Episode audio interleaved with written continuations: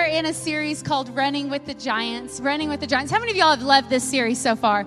I have thought it's amazing. And uh, if you haven't been with us for it, uh, you can catch our messages on our podcasts online. But basically, what we have been talking about is if we were to run with people of faith, what would they say? The people that have gone before us, the Elijahs, the Noahs, the Abrahams, if they could come down and, and run life with us, do life with us, Brad, what would be the advice that they would give to us? So let's read our scripture, which is our scripture for our whole series. And I'm going to read it in the Amplified Translation because we all know that is the Bible that Jesus reads. In Hebrews 12:1, it says this: Therefore, then, since we are surrounded by so great a cloud of witnesses who have borne testimony to the truth, let us strip off and throw aside every encumbrance, unnecessary weight, and that sin which so readily and deftly, clever, cleverly clings to and entangles us, and let us run with patient endurance and steady and active persistence the appointed race, a course and race that is set before us. Can I pray with you this morning before we get started? Jesus, I just declare that this is a God appointed word at a God appointed time. Father, I thank you that every heart be softened, every ear be open.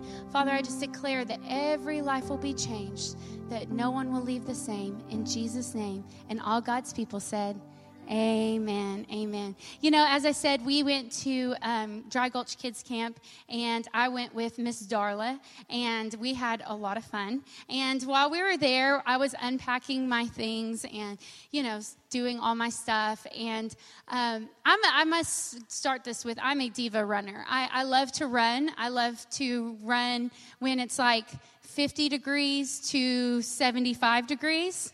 Um, I don't like any rain, and I don't like to run if there's puddles because uh, I don't like mud on my shoes. Jim's laughing at me because he knows I'm telling the truth. And if it's over 70% humidity, I'm really not a fan. If you have to wear gloves or any kind of warming gear, I'm out. Um, I don't like freezing cold. And so I'm a diva runner. I'm not a real committed runner. Um, I just kind of like the idea of running when it's nice. And so I'm unpacking my things. And most runners like have this way of attracting each other across the room. You can find a runner in a room no matter where you are. And so there I am. I'm unpacking my things. I'm like, well, got to put up my running stuff for later, you know, like so braggadocious like. And this girl across the room, she goes, You're a runner? I'm a runner too. She said, But I've never run with people before. And I thought, Well, where do you live that you don't run with people? Like, what are you running with?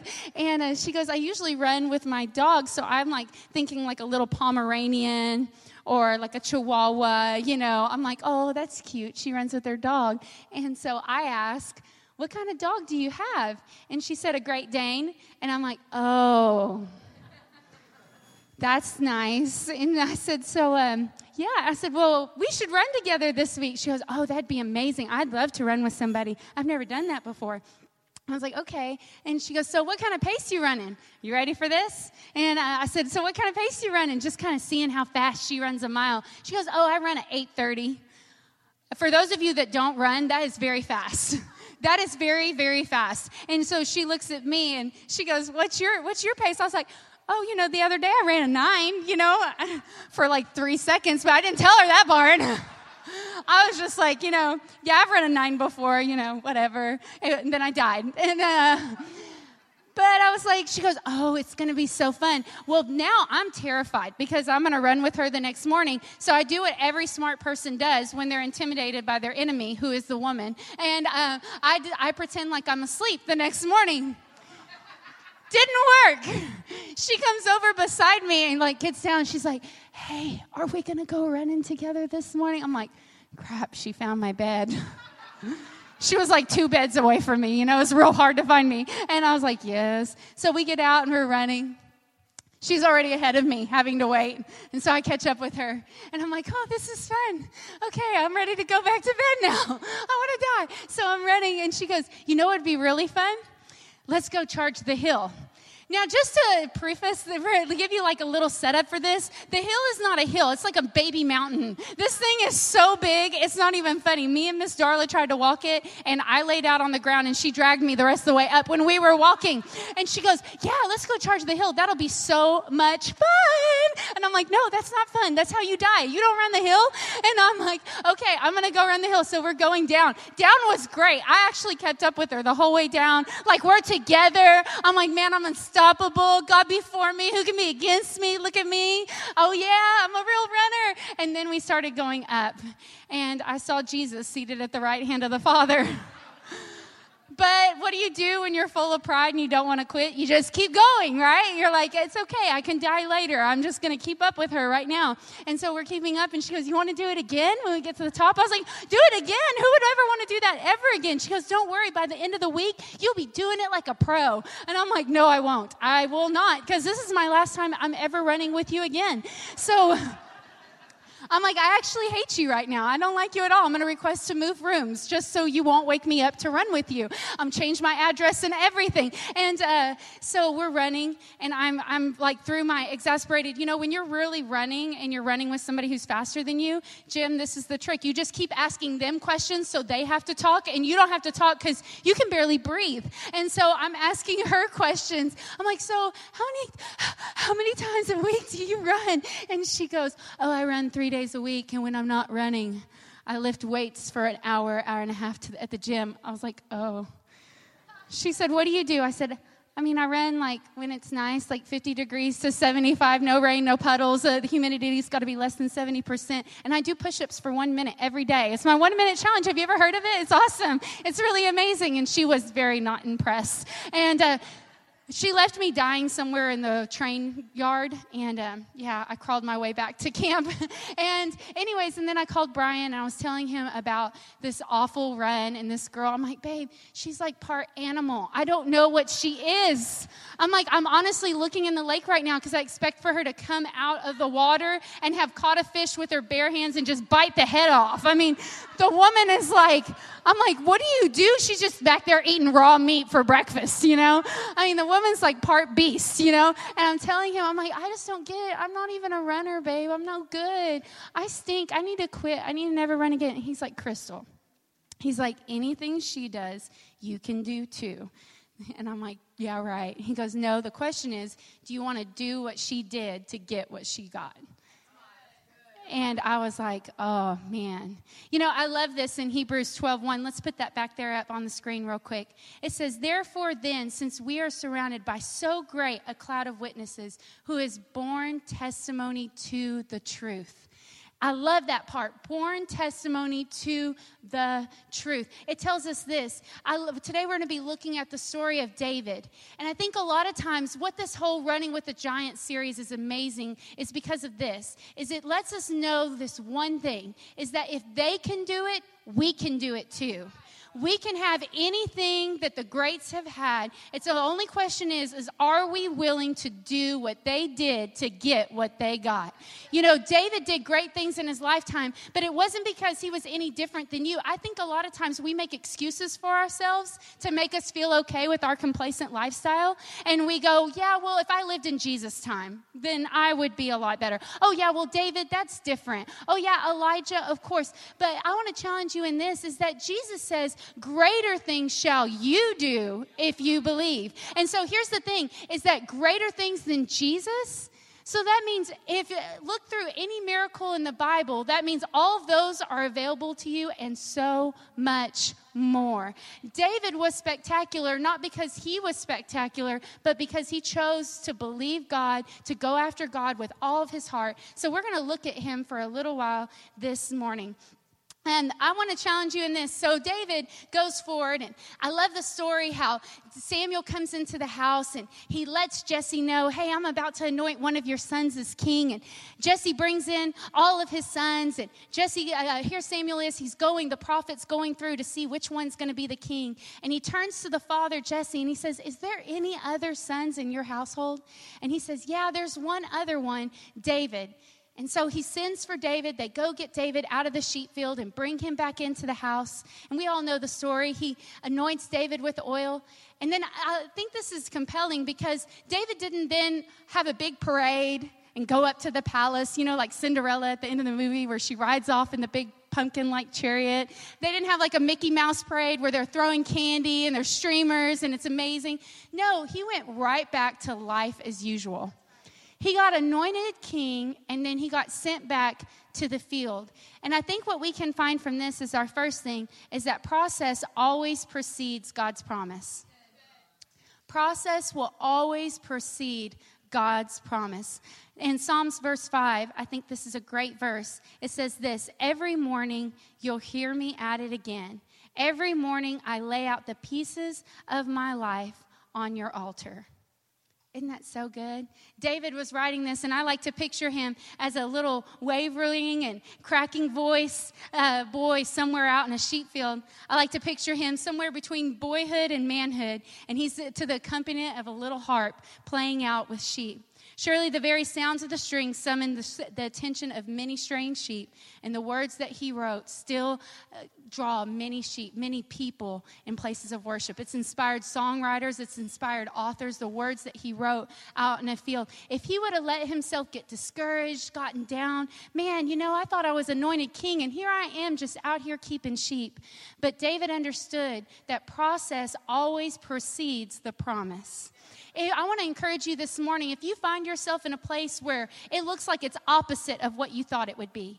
You thought, gosh, God, you promised me that I was going to be wealthy, that I was going to have more than enough. But here I am, and I feel like all I am is surrounded by lack, by uh, bad news, by hard times. I want to encourage you that process always precedes God's promise. God will always declare something, and it'll look like you are actually living the opposite of it. I'll give you an example. He'll declare over you that you're healthy and yet you just got diagnosed with a sickness. He'll declare over you that you're going to have a strong marriage, but yet it feels like your marriage is just days away from falling apart. He'll declare over you that all your households today, that the process always precedes the promise. David was willing. I love this. He says, every morning. In other words, I can tell you this I can see where your life is going by your daily routine. We, there is no drive through breakthroughs in the kingdom there's i was talking to somebody before and they go oh yeah well i've tried this and i've tried that and i've tried this. Hey it's great to try a whole lot of things but why don't we pick one thing and really stick to it? Come on somebody. I, I remember my grandpa he worked at the same place all his life from the start in his 20s when he left the service all the way through till he retired at the age of 70. That's a big deal. Nowadays, we try a job for a few years and then we move to the next job and try it and then we try this and we try that. Lord, we change our degrees so many times we'll never uh, finish college. We're just professional students. Come on, somebody. Um, but why not? He says every morning. In other words, he was consistently consistent. What if you got consistently consistent? What if you decided, you know what, I'm going to go after this one thing and I'm going to do it every day? David didn't let his circumstance tell him what was going to happen. He didn't let what was happening around him. He didn't let what his heart felt. He went after God. He said, Every morning you're going to find me at the same place. I can tell where you're going to be 10 years from now what your daily routine looks like. The greatest thing you can do is begin to prepare yourself. Oh, come on, somebody. The greatest thing you can do is begin to prepare yourself. I hear women all the time, I'm just waiting for the perfect man to show up. Can I just challenge you? Are you making yourself the perfect girl?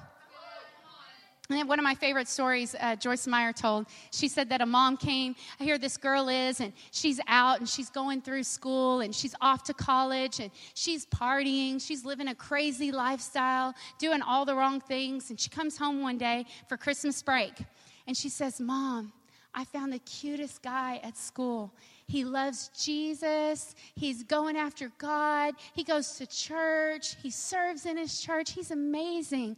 And she's going on and on about him. And then after she got done, the mom looked across the table at her and she said, The sad part, honey, is you're not the girl he's looking for.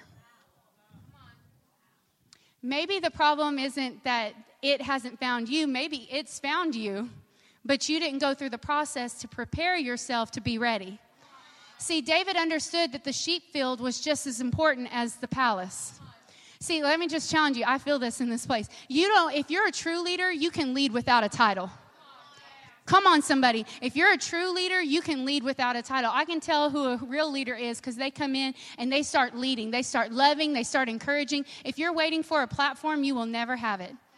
David said, "Okay, I'm anointed king, but just because I'm king doesn't mean I'm not too I'm too good for sheep." He knew that if he was good enough for a palace, he was good enough for sheep. He was good enough for any task that came his way, and he used the sheep field as a place of preparing him for the palace. Are you using the season you're in to its fullest potential, or are you taking it as I'm just biding my time till I get the promotion? I'm just biding my time till we have kids. I'm just biding my time till I get married. Why don't you start improving yourself, and you'll see your whole world world begin to improve. David didn't take for granted the sheep field. He wrote the most powerful Psalms in a solitude place. He wrote the most powerful Psalms in places that nobody else would have seen him, but God saw him, and now they inspire so many. It's words that we read in the Bible today that have inspired many. What are going to come out of your hidden season? Did you use this season to its fullest potential? Because one day your opportunity is going to arrive, and I've got a question for you. Are you going to be ready for it? Are you going to be ready for it? One of the best things that I did um, about 12 years ago, I just decided that my car was going to be a place where I learned the Word of God. And uh, I had tapes. Come on, somebody. Anybody know tapes? Hey. And uh, I would put in a message from my senior pastor, Pastor Terry Sparks, and I would listen to it until I could preach every word right alongside him. I would listen to it over and over until I could repeat it, until I could drive down the road and speak it with him. I would not take it out of the cassette player. I would just listen to it over and over and over. The Bible tells us faith comes by hearing, and hearing by the Word of God. Think about this if you turned your car into a college and you began to teach yourself the Word of God by listening through inspiring teaching and listening to podcasts, if you want to be a senior level executive, I want to ask you a question. What was the last leadership book you have read? See, a lot of times I think we think God's going to give us drive through breakthroughs promise with no work. God wants us to start improving ourselves so then that way when it comes up, we're ready for it.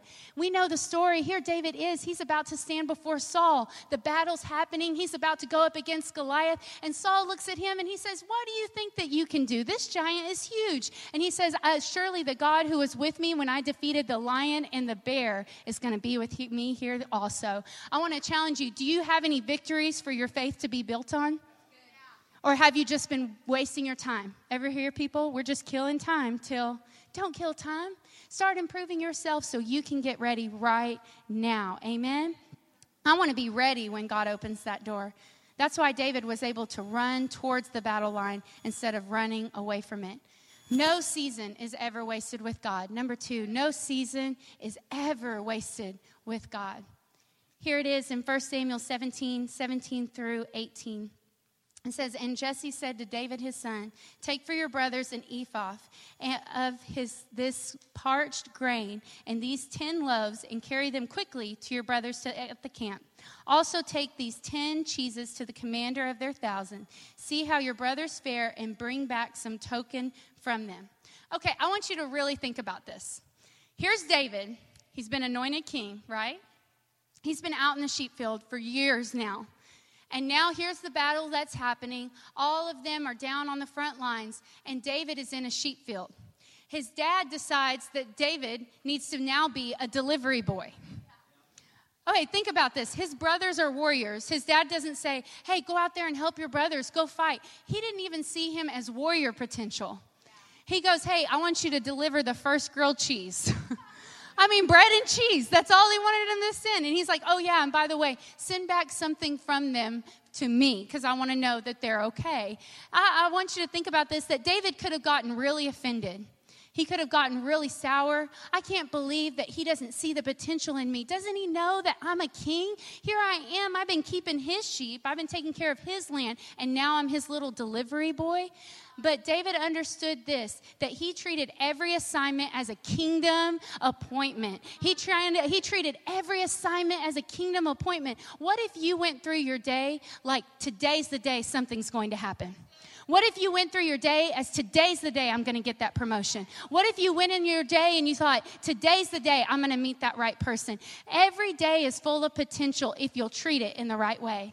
You know, one of my favorite stories is of, of Christine Caine. She was on staff with Hillsong Church, and Christine Caine just loved Joyce Meyer. How many of you know Joyce Meyer? Anybody know Joyce Meyer? She is an awesome teacher of God's Word. Uh, no doubt has a phenomenal ministry that has reached millions of people uh, for Jesus. And she loved Joyce Meyer, had read all her books, had listened to all of her teaching on VHS. Come on, somebody. Hey. And uh, she loved Joyce Meyer, and uh, she found out Brian Houston in a staff meeting let them know, hey, Joyce Meyer's coming to our church in a few months. Well, Christine Caine was so excited, and she thought, man, I would love to be the one to drive her from the airport to her hotel and then to drive her to the church and back while she's here.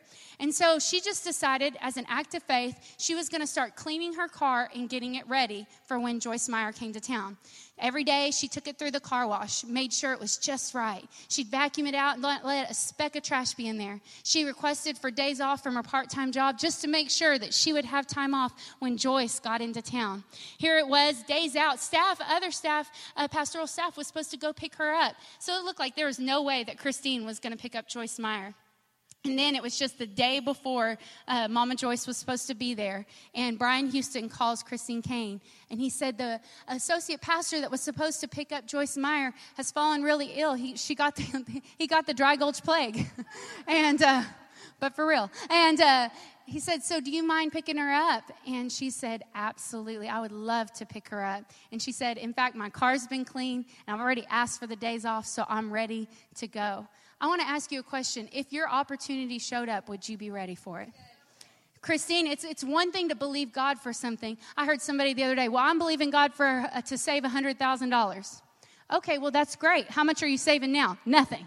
Okay, well, you're not on a real good start. you can wish in one hand, never mind. And, uh, but it's what you're doing right now. It's not treating any task as menial. It's treating everything like it's a kingdom assignment. It's one thing to believe for it, but it's another thing to begin to act like it's going to happen now. You know, in that time that Christine Caine drove Joyce Meyer that week, uh, Joyce Meyer got to know Christine Caine better, and she said, You know what? I'm going to begin to open up your platform. I'm going to open up the world for you. And that began Christine Caine's worldwide ministry, which is now the A21 campaign. And she's reaching women all over the world world. She just started Propel Women's Ministry, doing great things. Your next opportunity could be that close. Are you ready for it? What have you done? You're, you're believing God for promotion. What are you doing to improve yourself right now? Never take any assignment as small. It could be a God setup. You know, I worked at Sonic while me and Brian uh, went through college. I don't know how I did it. We worked long hours. We worked really hard to get each other through school. And while we were there, I was there at Sonic. I love to memorize people's orders. I mean, you're making burgers and limeades, you know, you got to make something interesting. And so I would memorize people's orders for fun. And there was always this guy that parked on stall 24, and he liked a cherry limeade, a large cherry limeade with one extra cherry, and he liked it with extra lime. And then he wanted a cheeseburger with no onions, and then he liked his cheese tater tots with onions. And I would, he, I would see him pull up. I memorized his car. And so right when he'd pull up, I'd just come on the speaker and I'd say, Hey, David, great to see you today. Do you want the usual? And he'd say, I sure do. Thank you, Crystal. And how many you know David tipped me really good? because he loved that I treated him like he was special. I didn't know that David was about to be the president of a new bank coming there to Sulphur Springs. And whenever they got ready, they met with the owner of the bank and they were talking about who they wanted to hire. And David piped up in the meeting and he said, I know exactly who I want to hire. It's a car hop at Sonic and she is amazing. And, and he came up one day and he said, Hey, Crystal, I know you're working, but I just want to give you an opportunity and see if you'd be interested. You know, that, that job that I took doubled my salary. And, but here's the thing is if I would have treated that season as small, if I would have treated that season of I'm just serving up burgers, this is no big deal. Who even cares? Then I would have missed the opportunity that God has for me. Some of you, the problem isn't that God's waiting, uh, you're waiting on God, but God's waiting on you. He's waiting on you to start really taking advantage of this moment that you're in right now. What if you walked into work like something good is going to happen to me today? What if you began to treat your kids like something good is going to happen with them today? If we began to make the most of everything and every opportunity, I think we'd be amazed at what God does. Amen? All right, the last and final thing I want to tell you is this is that you may have been rejected and overlooked by man, but you are never overlooked by God. You know, David went through a lot. Just here in this chapter, we see so many, so much rejection that no doubt that it would make any of us completely put out. First of all, his dad didn't think that he was king material, nor did he think he was even warrior material. We just talked about how he didn't select him to even be brought in before the prophet to see if he could be king. And then we see that when it was time for battle, he didn't even choose David to fight, but he just chose him to be a delivery boy. The next person that rejected him is this his brothers thought he was just a shepherd boy. We see this in 1 Samuel 17 28. It says this. His brothers, I'm sorry, now Eliab, his eldest brother, heard that he had said to the men, Eliab's anger was kindled against David, and he said, Why did you come here? And with whom have you left those few sheep in the wilderness? I know your presumption and your evilness of heart, for you have come down that you might see the battle. Let's pause here. Just leave that up for one second. Okay, I want you to see two things in this scripture. Here his brothers are. Just a little backstory. Eliab was the oldest brother. The oldest brother should have been the rightful one to get the king position. But Eliab got bypassed for who? David. So do you think Eliab was a little bitter at David? Yes. So here comes David out as the as the shepherd boy and he's bringing he's now a delivery boy and he's saying who who have you left those few sheep in the wilderness with. So, what he's saying here is he's making small of David's assignment. Let me just challenge you that the enemy will always try to make the season you're in look really small. He'll be like, oh, you're just a mom. What do you think you're doing? You're just a mom. You can't make a difference. You're just a student. You're not really going to make a difference. You're just a trainer. He's always going to make your current season look menial and small because if he can make you see it as small, you'll never become great. You'll never take full advantage of. So here he is. Who'd you left those few sheep? And then leave that back up again one more time. And he says, And I know your presumption and your evilness of heart. What is David known as in the Bible? He's known as a man after God's own heart, right? The enemy knows what you're anointed to do. He knows the assignment on your life. And so sometimes the words that are spoken against you are to take that anointing from you. It's to take that destiny from you. So when somebody comes in, if I had a bucket full of all the people have said awful things to me, the bucket would be the bucket would be full and overflowing. But it's this, it's the enemy coming in and trying to attack the gift of God that's on you. He's right there in two lines. He's assaulting everything that David was sent to do.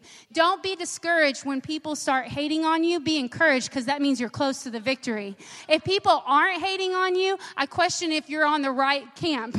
I question if you're not on the enemy's team. Because when you really start doing things for God, sometimes it's going to seem like all hell is coming loose. Here, David just got rejection from his father when he left home. He gets to his brothers and he's being rejected again. And now here's the final thing he's now about to get rejected by Saul in 1 Samuel 17, 38 through 39, in the Amplified, it says this Then Saul clothed David with his armor, and he put a bronze helmet on his head, and he clothed him with a cloak of mail. And David girded his sword over his armor. And then he tried to go, but he could not, for he was not used to it. And David said to Saul, I cannot go with these, for I am not used to them. And David took them off.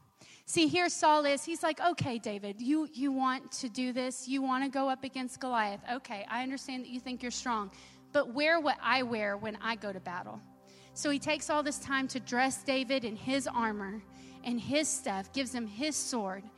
And I just find this so amazing. And then David, he, he doesn't go out in it. He says, No, I can't wear this. I'm not used to it. Let me break it down like this there's going to be people in your life that think the only way you can win is to do it like somebody else.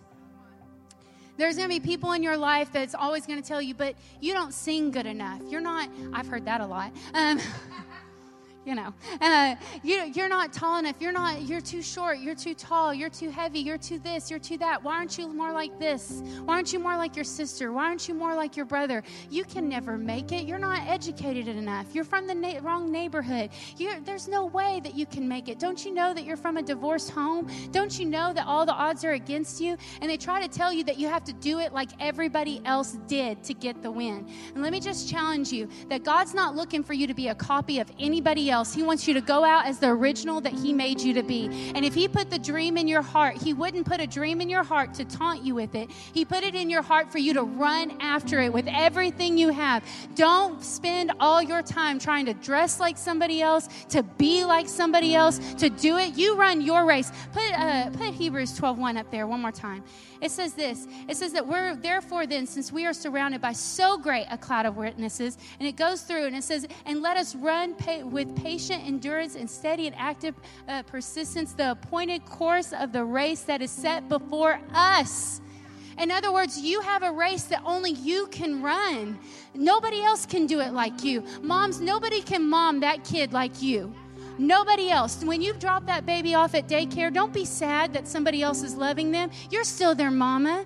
They know who their mama is, and nobody can love them like you. There's nobody who can run that company like, like you. There's nobody who can love that wife like you. That is your course, it's your race. Quit trying to be intimidated by everybody else around you telling how it should look, how it should be. I want to challenge you that real victory is going to come in your life when you take off what Saul's putting on you.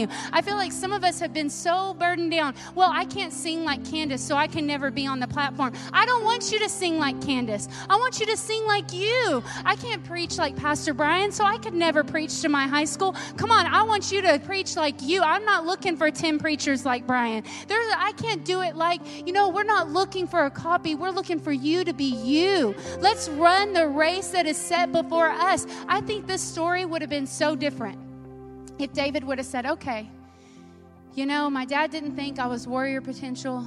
My brothers don't think I'm really a good shepherd because I left my sheep. So I'm not even a good enough king. I'm not good enough to be a warrior. My brothers don't even think I'm good enough for the job I'm currently doing. And Saul doesn't think I'm good enough to go out on my own.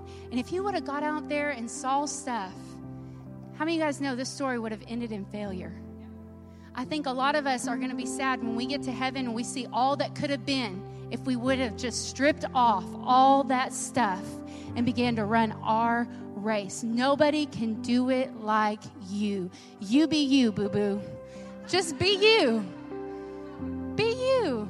There's a pastor's wife I love. She she goes, "My voice is so squeaky and I never preached because of that because I have a real high-pitched squeaky voice and she does. She does have a squeaky voice.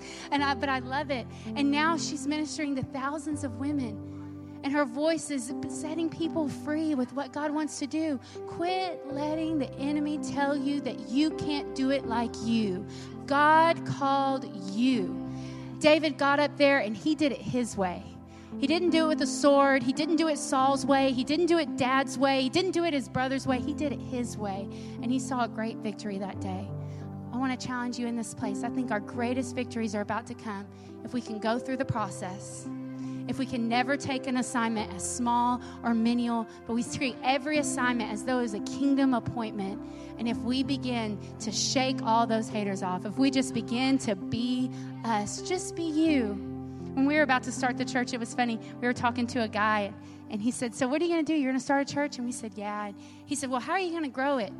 And I was like, I don't know. You tell me. I don't. I don't know. You're a pastor. And he said, Well, this is what you need to do. You need to change the way you dress. Because you can't dress like that and pastor a church. And it's got to be like this, and you got to look like this. And I thought, well, that's the dumbest thing I've ever heard. I've never seen somebody tweet after a church service, I went to that church because of the pastor's shoes. Never happens, right? And I told him, I said, that's the dumbest thing I've ever heard. I said, we're going to grow our church on love. And he goes, that's stupid. Nobody will come. And I said, No, that's what we're going to do. We're going to love people into the kingdom. And the other day, uh, I told him, I said, It looks like love's working, isn't it? looks like love's working pretty good. Here's the thing is if I would have bought into that lie, I would have run his race and not run mine. Run your race. Do what you do and do it well.